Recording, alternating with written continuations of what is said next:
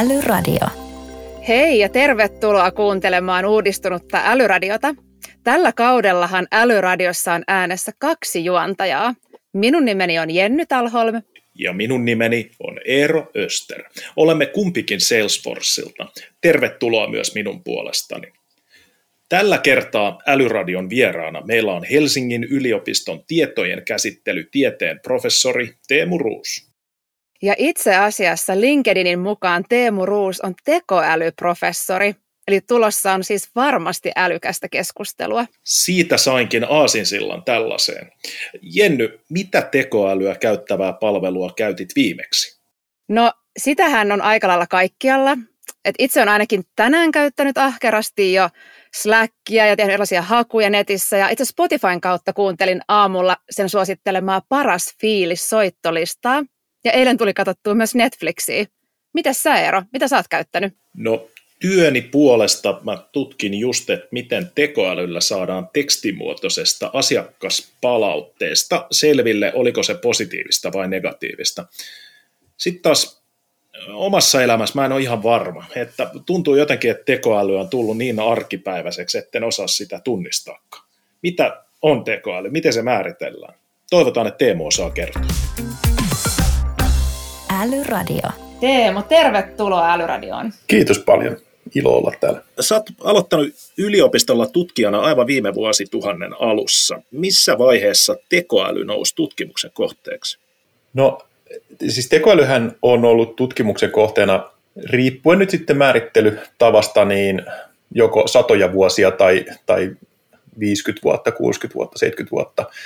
Et se termi tekoäly on niin hirveän huonosti määritelty, että, että mä pelkäsinkin nimenomaan, että tota, rupeatte kohta kyselemään, että miten se määritellään, kun ei, ei sitä oikein kukaan osaa määritellä hirveän tarkasti. Mutta esimerkiksi just joskus 50-60-luvulla oli, oli niitä ensimmäisiä kertoja, kun ruvettiin, ruvettiin tämmöisessä niin nykymerkityksessä tekoälystä puhumaan. Ja se on ollut vähän tällaista aaltoliikettä, että se on välillä mennyt vähän pois muodista. Ja esimerkiksi silloin, kun mä opiskelin tuossa vuosituhanteen vaihteessa vähän ennen, niin silloin sitä ei haluttu nimittää edes tekoälyksi, kun silloin oli vähän sellainen esoteerisen tai niin kuin epäilyttävän alan ää, tota, maine. Ja esimerkiksi meillä oli tota, yliopistolla älykkäiden järjestelmien opetusta tai jotain erikoistumislinjoja, joissa mä sitten itsekin opiskelin. sit, ja sitten, sitten vasta niin kuin 2000-luvun siinä niin kuin ehkä 2005 sanotaan kulmilla, niin rupesi olemaan niin kuin ihan taas salonkikelpoista puhua, että on tekoälytutkija. Että se, se vaihtelee. Kiinnostus on ollut jo niin kuin olemassa ja tutkimusta on ollut tosi pitkään, mutta se tosiaan se, se tämä on tämmöinen niin kuin hype-altis ala, että näitä aalto, aaltoliikkeitä tulee ja, ja tota, saa nähdä nyt mihin tässä ollaan sitten taas menossa ylös vai alas jatkossa. No nyt kun sä menit sanomaan, että pelkäsit, että me kysytään, että miten, miten määrittelet, niin pakkohan tuohon on nyt tarttua, koska tämähän on nyt ehdottomasti taas muodissa tämä aihe, niin miten sä määrittelisit tekoälyn niin meidän tavallisille bisnesihmisille? No tota, niin, kuten sanottu, niin tämä on nyt ihan sikavaikea kysymys, mutta se, se voitaisiin jotenkin niin kuin määritellä yhtäältä niin, että se on jotenkin sellaisten toimintojen automatisaatio, jotka, jotka, joita me niin kuin pidetään tällaisina kognitiivisina tai jotenkin niin kuin älykkyyttä edellyttävinä, jos, jos vaikka ihminen niitä tekisi, tai, tai miksei eläinkin.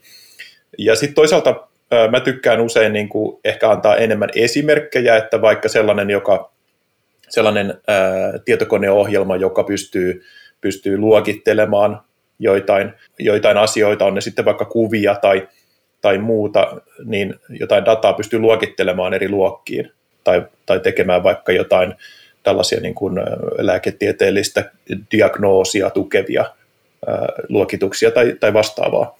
Tai sitten se voi olla jotain, jossa pystytään vaikka tuottamaan tai simuloimaan jotain, generoimaan jotain sisältöä, joka näyttää niin kuin aidolta. Että näitä tällaisia, ehkä näiden esimerkkien kautta, ja robotiikassa totta kai on paljon sellaisia osa-alueita, jotka mä laskisin tekoälyn, että joko niin kuin tällainen hirveän epämääräisesti, että se on jotain niin kuin älyn automatisaatio, mikä ei nyt oikein sano kyllä varsinaisesti hirveän paljon mitään, tai sitten vaan niin kuin luettelemalla esimerkkejä sellaisista.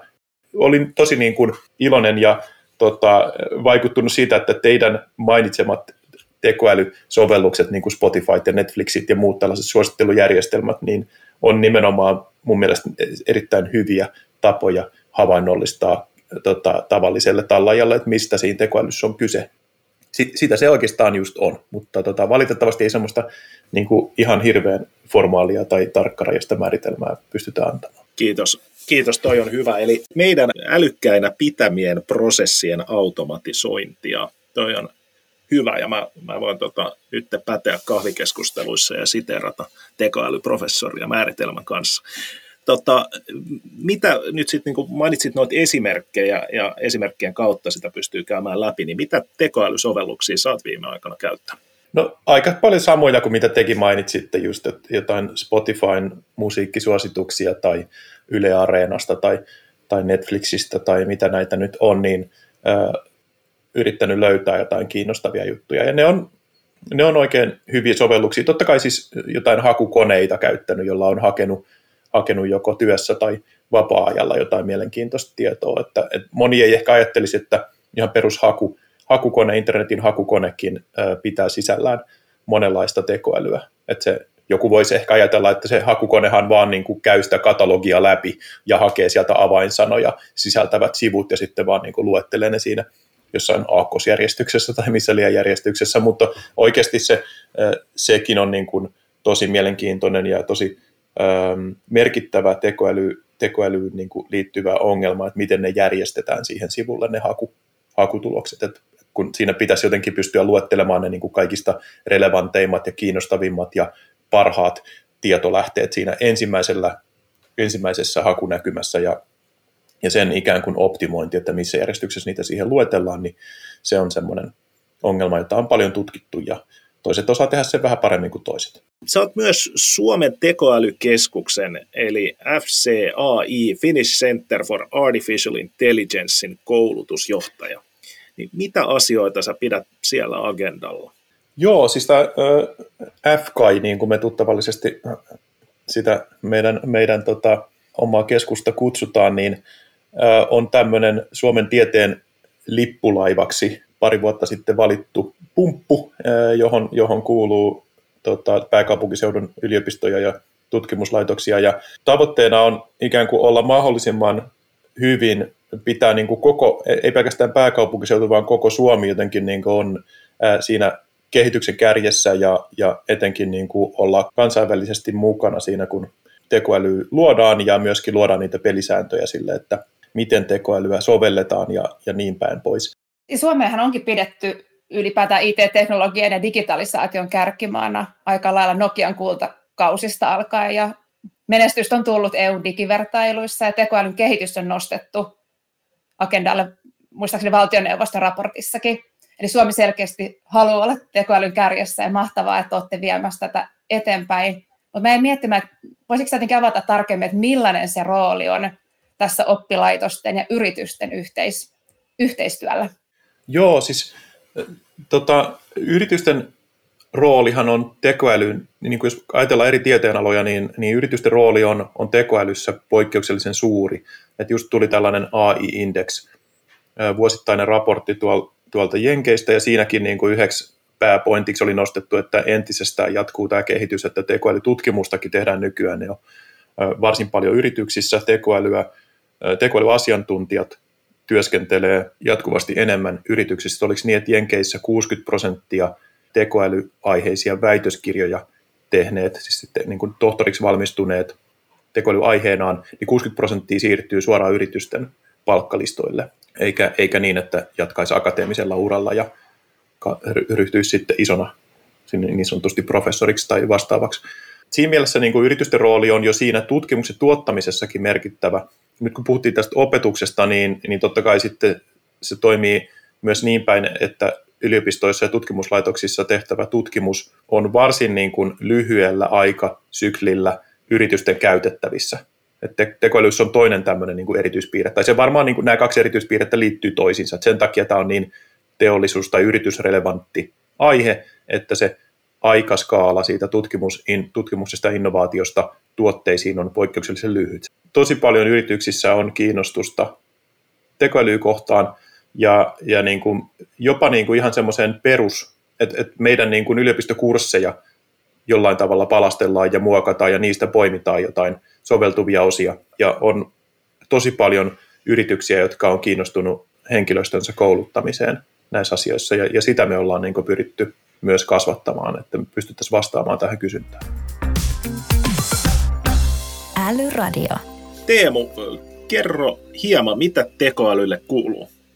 No siis mun, mun näkökulmasta kuuluu tosi hyvää ja tosi mielenkiintoista, että tulee koko ajan, koko ajan uusia sovelluksia, tosi hauskoja ja kiinnostavia ja hyödyllisiä sovelluksia.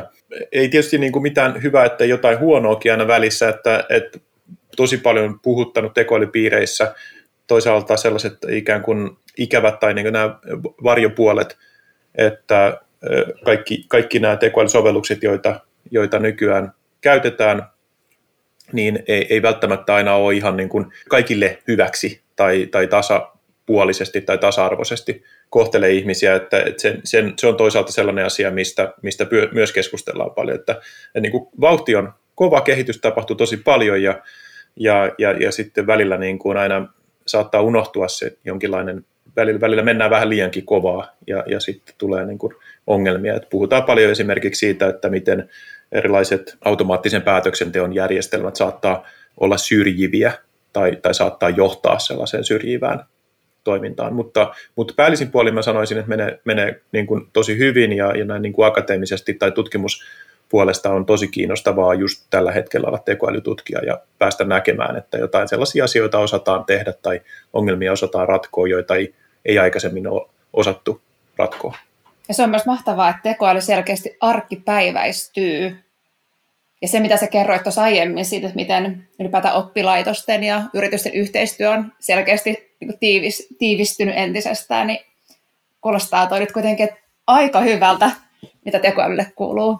Joo, ja tosi hienoa siinä mielessä, että niin kun saadaan paljon lisää ihmisiä ajattelemaan sitä asiaa ja sitä ollaan osattu tai ollaan niin kuin opittu ajattelemaan tekoälyä monelta kantilta, että se ei enää olekaan pelkästään me tietojenkäsittelytieteilijät, jotka, jotka pitää tekoälyä itsellään jotenkin tärkeänä tai läheisenä asiana, vaan ihan yhteiskuntatieteilijöitä ja sosiaalitieteilijöitä ja juristeja ja kaikkien alojen asiantuntijoita on nykyään tässä keskustelussa mukana ja se on ehdottomasti rikkaus. No miten sitten, sä kerroit, että tekoäly on tutkittu paljon ja se ei just ole mikään uusi juttu, mutta miten sä sitten näet, että miten tekoäly menee niin kuin Suomessa ja onko Suomi tosiaan nyt vielä kärkimaiden joukossa?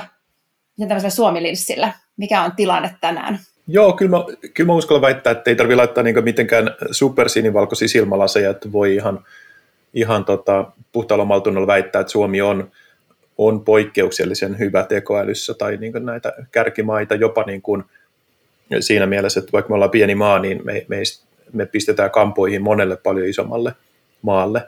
Tämä, tämä juontaa nyt niin kuin moneen asiaan, että meillä on ollut edellytykset kunnossa, että meillä on ollut paljon tällaista niin kuin teknologista huippuosaamista, että just Nokia mainittu ja, ja, ja meidän monet, monet muut tällaiset teknologia, teknologia edelläkävijyys näkyy siinä, että meillä on ollut hyvät edellytykset. Ja sitten me ollaan, ollaan niin kuin tavallaan ehkä sitten tuuria tai onko sitten joku todella niin kuin ollut niin kaukonäköinen, että jo 80-luvulta asti ja ennenkin, niin me, meillä on niin kuin oltu innokkaina tutkimassa erilaisia, erilaisia tekoälymenetelmiä, jotka tällä, tälläkin hetkellä on sitten tosi tärkeitä tekoälyn osa-alueita. Että, että osittain voi olla vähän niin kuin tuuriakin, että me ollaan päädytty tutkimaan sellaisia asioita, jotka on osoittautunut sitten näiksi tämmöiseksi niin kuin voittaviksi korteiksi tässä tekoälyn eri, eri niin kuin suuntausten kisailussa. Nyt meillä on täällä Älyradion linjoilla varmasti monia johtajia ja vaikuttajia, jotka sitten niin työskentelee vaikkapa myynnin, markkinoinnin ja asiakaskokemuksen parissa.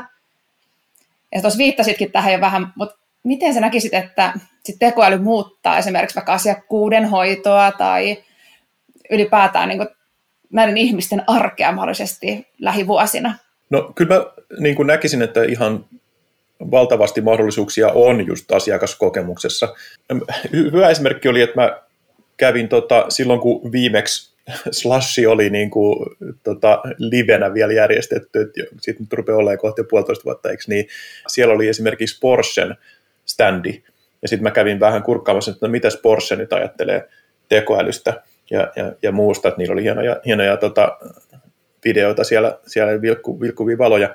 Olin tosi ilahtunut siitä, että ne esimerkiksi ei hehkuttanut siellä, että hei nyt tulee tota, itseajavia autoja, robottiautoja tai jotain muita tällaisia, niin kuin, jotka, jotka ehkä on koettu, että on niin kuin, vaikka autobisneksessä se niin kuin, seksikkäin tekoälysovellus, vaan ne, ne puhuu siitä, että okei, niille tulee jotain tämmöisiä niin kuin avusteisia, kaistavahti- tai pysäköintiavusteisia ominaisuuksia, mutta mut eniten ne puhuu just tästä asiakaskokemuksesta.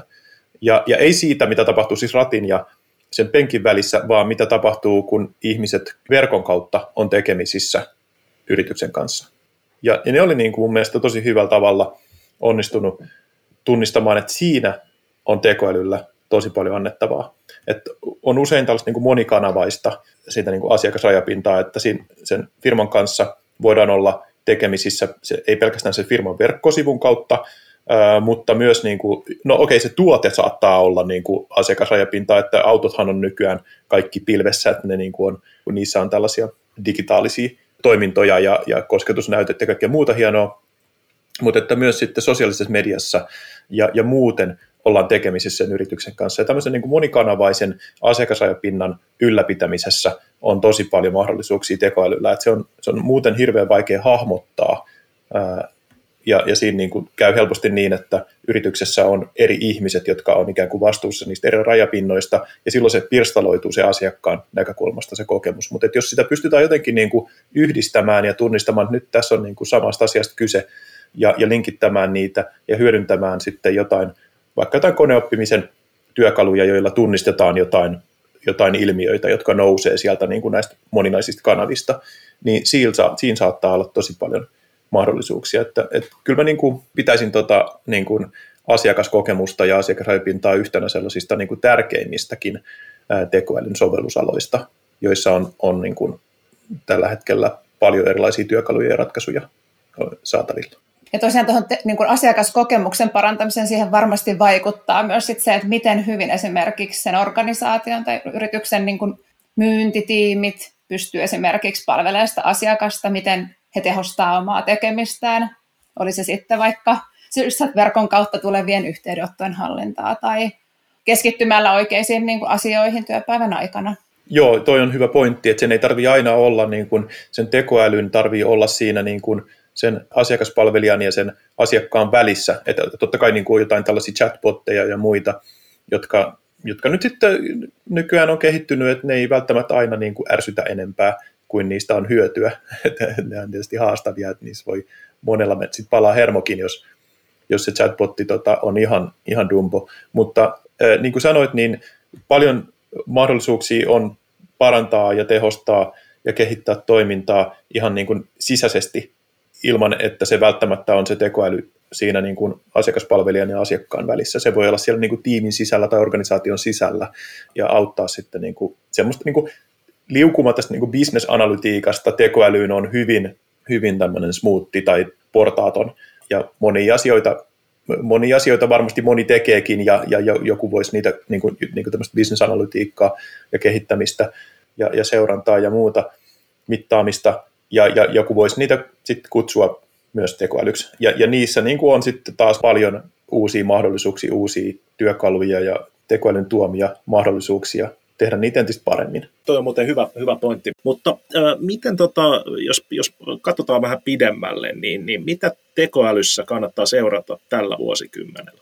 No kyllä tällä hetkellä hirveän nopeasti etenee monenlaiset niin kuin tekstiin tai kuvaan liittyvät asiat. Et ne oli vähän sellaisia no-go zoneja, tämä niin kuin sanotaan vielä kymmenen vuotta sitten tekoälylle, että ei oikein osattu järkevällä tavalla hyödyntää kuva- tai video- tai, tai sitten tekstimuotoista dataa. Joitain sovelluksia totta kai jo oli niin kuin jotain roskapostisuodattimia ja jotain tämmöisiä yksinkertaisia niin kuin filterityyppisiä juttuja ja sitten niin kuin tiedon hakua oli, mutta nykyään niin kuin ne on mennyt valtavasti eteenpäin, että no me nyt puhuttiin tuossa vähän noista itseävistä autoista, että niihinkin tietenkin liittyy tällainen jossain mielessä kuvamuotoisen datan käsittely, että tunnistetaan, mitä siinä ympäristössä on, onko esteitä tai onko muita, muita ajoneuvoja tai onko, onko tota, ihmisiä siellä edessä ja milloin pitää hidastaa tai väistää ja muuta. Että tämän tyyppiset sovellukset on ö, niin kuin valtavia harppauksia ottanut nyt ainakin viimeisen kymmenen vuoden aikana, että jos tästä voi niin kuin vaan jotenkin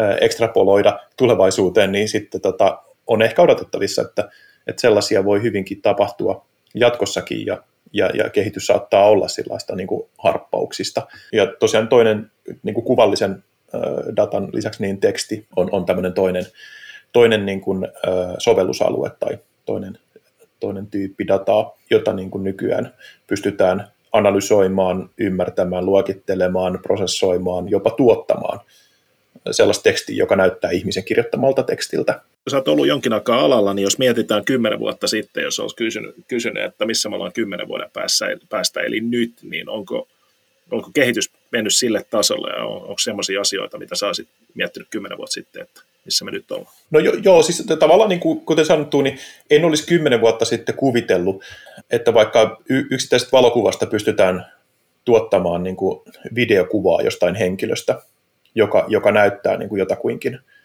aidolta kuvalta, että sen, sen tyyppiset, niin kuin, tai, tai että pystyttäisiin niin kuin lyhyestä tekstipätkästä, mä pystyisin vaikka kirjoittamaan jostain kouluesseestä, ja nyt niin kuin vinkki sitten kaikille, kaikille opiskelijoille, jotka kirjoittaa tällaisia, tällaisia esseitä, niin, niin kuin kirjoittaa vain lyhyen tekstipätkän, niin siitä pystytään sitten jatkamaan sillä lailla niin kuin ainakin niin, että se, se huolimatonta opettajaa tai arvostelijaa saattaa huijata ja, ja, ja saattaa mennä niin kuin läpi siitä, siitä kotikotiläksystä. Mä oon nähnyt myös esimerkkejä, toi on aika huikeata, miten laadukasta kuitenkin pystytään tuottamaan tuollakin tavalla.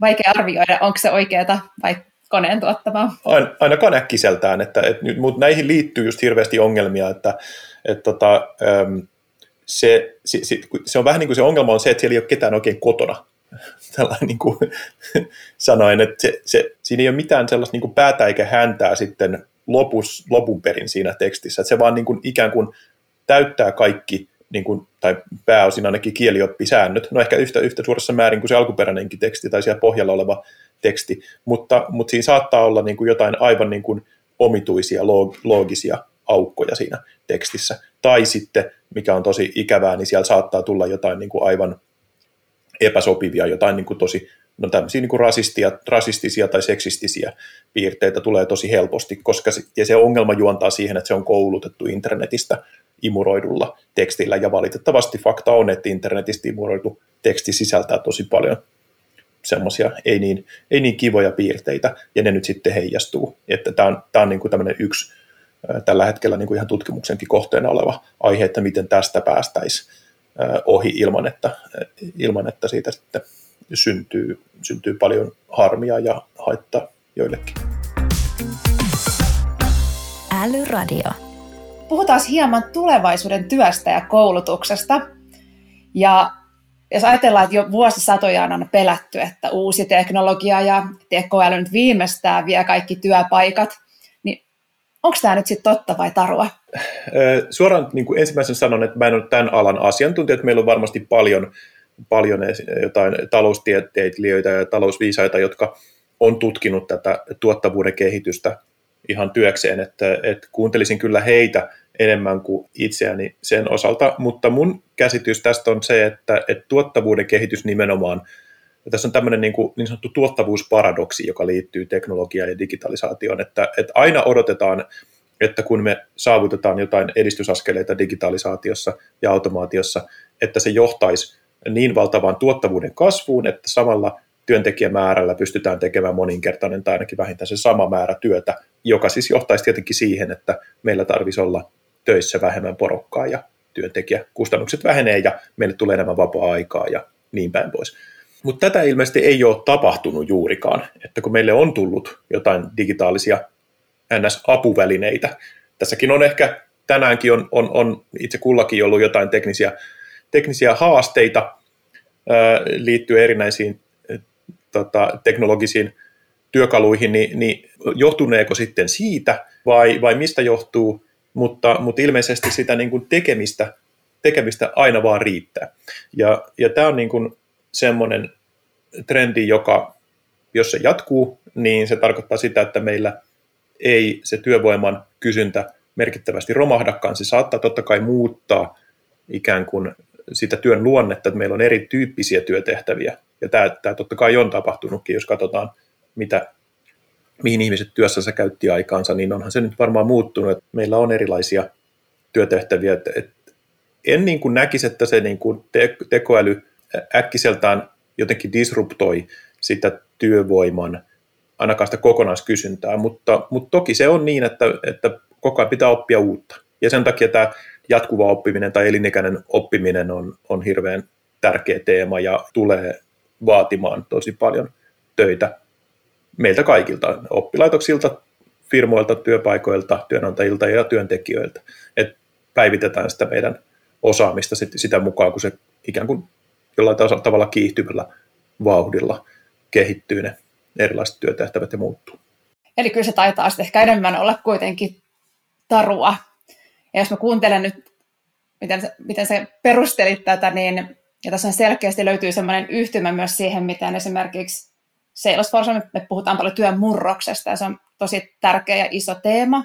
Se on kyllä mielenkiintoista. Esimerkiksi Suomessa meillä on tämmöinen ohjelma kuin Salesforce Academy, jossa koulutetaan vuosittain tai tällainen kymmeniä niin kuin työntekijöitä Salesforce-ekosysteemiin, ja sitten nämä ihmiset saa, tai valtaosa heistä saa ihan niin kuin uuden koulutuksen ja sitä kautta myös työpaikan.